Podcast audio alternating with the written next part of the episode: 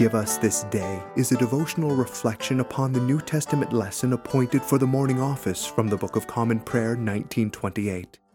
These devotionals are written and presented by Father Charles Erlandson, who serves at the Church of the Good Shepherd in Tyler, Texas. Father Charles' devotionals can be found both in print and online. Today is Monday of the 20th Sunday after Trinity. The lesson is taken from 1 Timothy chapter 3 verse 14 through chapter 4 verse 5.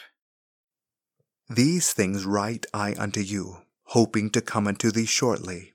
But if I tarry long, that thou mayest know how thou oughtest to behave thyself in the house of God, which is the church of the living God, the pillar and ground of the truth.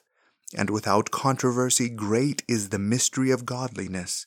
God was manifest in the flesh justified in the Spirit, seen of angels, preached unto the Gentiles, believed on in the world, received up into glory.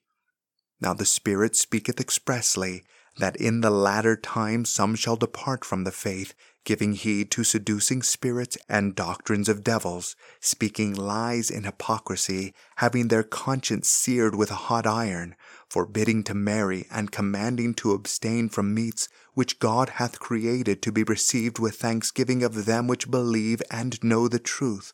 For every creature of God is good, and nothing to be refused, if it be received with thanksgiving for it is sanctified by the word of God and prayer.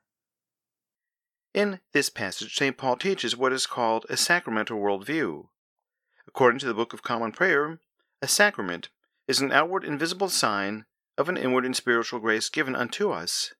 There are two dominical sacraments, those Jesus Christ Himself specifically ordained baptism and Holy Communion. In some way, things such as ordination, confirmation, and unction for healing are also sacraments, in that God gives His grace, at which time there is an outward sign of the spiritual grace that God gives. In an even more general sense, the entire world is a sacrament of God, because God is present in the world and speaks through it. For the heavens declare the glory of God, and the firmament shows His handiwork. There is no speech or language where their voice is not heard. Psalm 19. For since the creation of the world, His invisible attributes are clearly seen, being understood by the things that are made, even his eternal power and Godhead. Romans 1:20. Therefore, just as Einstein had two theories of relativity, I have two theories of sacramentality. Erlandson's special theory of sacramentality states that God's grace is communicated through and visibly signified by his special sacraments of baptism and communion if faithfully received. Erlandson's general theory of sacramentality states that God's grace is generally communicated through and visibly signified by all of his creation, if faithfully received. Now, what in the world does this have to do with 1 Timothy 3 and 4? I had a feeling you might ask. The sacramental worldview is right here in Paul's apostolic teaching in 1 Timothy, especially in verse 315 and chapter 4 verses 4 through 5. In 315, Paul says something that will confuse and surprise us so much that we often don't even see it when it's right before our eyes. What does Paul say? He says that he is writing so that people will know how to conduct themselves in the house of God, the church, which is the pillar and ground of the truth. Am I sure I'm reading that right? Yes. Though we might expect God to say through Paul that he or the Bible is the pillar and ground of the truth, what Paul in fact says is that the church is the pillar and ground of the truth. If we miss the importance of the church to the apostles and their teaching, and we miss the importance of the church in God's coming to men, then we have missed the point of almost all of the New Testament. In the book of Acts, St. Luke makes it clear that what Jesus began both to do and to teach, the church is to continue under the inspiration and guidance of the Holy Spirit. For this reason, it has been said that the church is the extension of the Incarnation. The entire church, therefore, is really the sacrament of God, because it is through us that God and His grace is mediated to the world.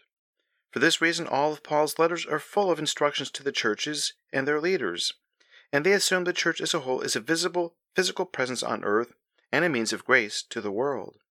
Once we understand this, we can understand how I can say that the church is a sacrament in a sense.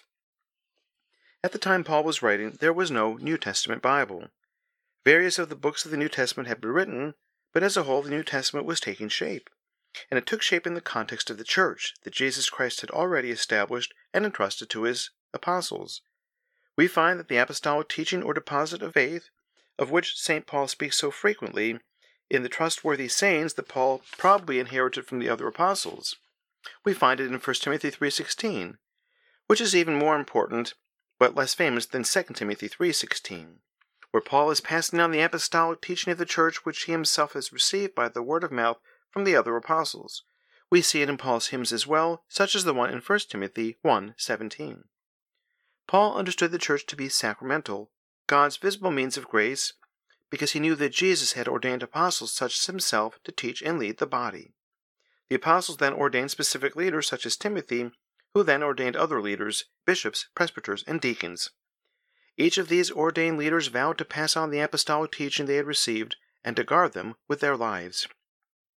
It was in this context of the visible church, which, with God ordained leaders, that the New Testament scriptures were written and canonized, that is, recognized as scripture, and in which they have always been interpreted. Paul's teaching on the sacramental worldview is also present in chapter 4, verses 3 through 4, where he teaches that every creature of God is good, and nothing is to be refused if it is received with thanksgiving, for it is sanctified by the word of God and prayer. We know that everything God created, he created good. But sometimes we are so colored by our own sin and the fallenness of the world that we forget God's original intention. We forget as well that Jesus Christ came to redeem the entire cosmos, not just a few souls. What God created good and man ruined, God has redeemed for those who love him. How can we be sure that the fallen creatures of God are good for us? We accept God's good gifts in three ways by which they are sanctified. Obviously, they are sanctified only by the redeeming work of Christ, but how does he communicate that redemption to us? First, by thanksgiving. We are privileged to be able to partake of God's good gifts again if we receive them with thanksgiving, acknowledging that they come from God and that God has made them clean again. It was for this reason, for the purpose of redeeming the good gifts he had created, that Jesus declared all food clean in Mark 7:19, and that Peter had his vision that it was okay to eat pork. But they are only made clean if received with thanksgiving. That is why there is a long tradition of praying before meals. Thanksgiving is so essential to receiving God's good gifts that the most common name in the early church for the Holy Communion or Lord's Supper or sacrament was the Eucharist, which is a Greek word for thanksgiving. After Paul has taught in Romans 1:20 that the creation speaks of God and is therefore a means of receiving him, he says that one of the reasons mankind is condemned is because though they know God through his creation, they did not glorify him or give him thanks, Eucharisto. With thanksgiving and with the word of God and prayer, God's creation is sanctified for us once again and becomes a lesser kind of sacrament, a visible sign of God's grace and goodness to us. We might finally summarize the sacramental worldview of St. Paul and the early church in this way Receiving God's goodness and grace through Christ in the world, men are to respond with a life of thanksgiving, the Word, and prayer in His church.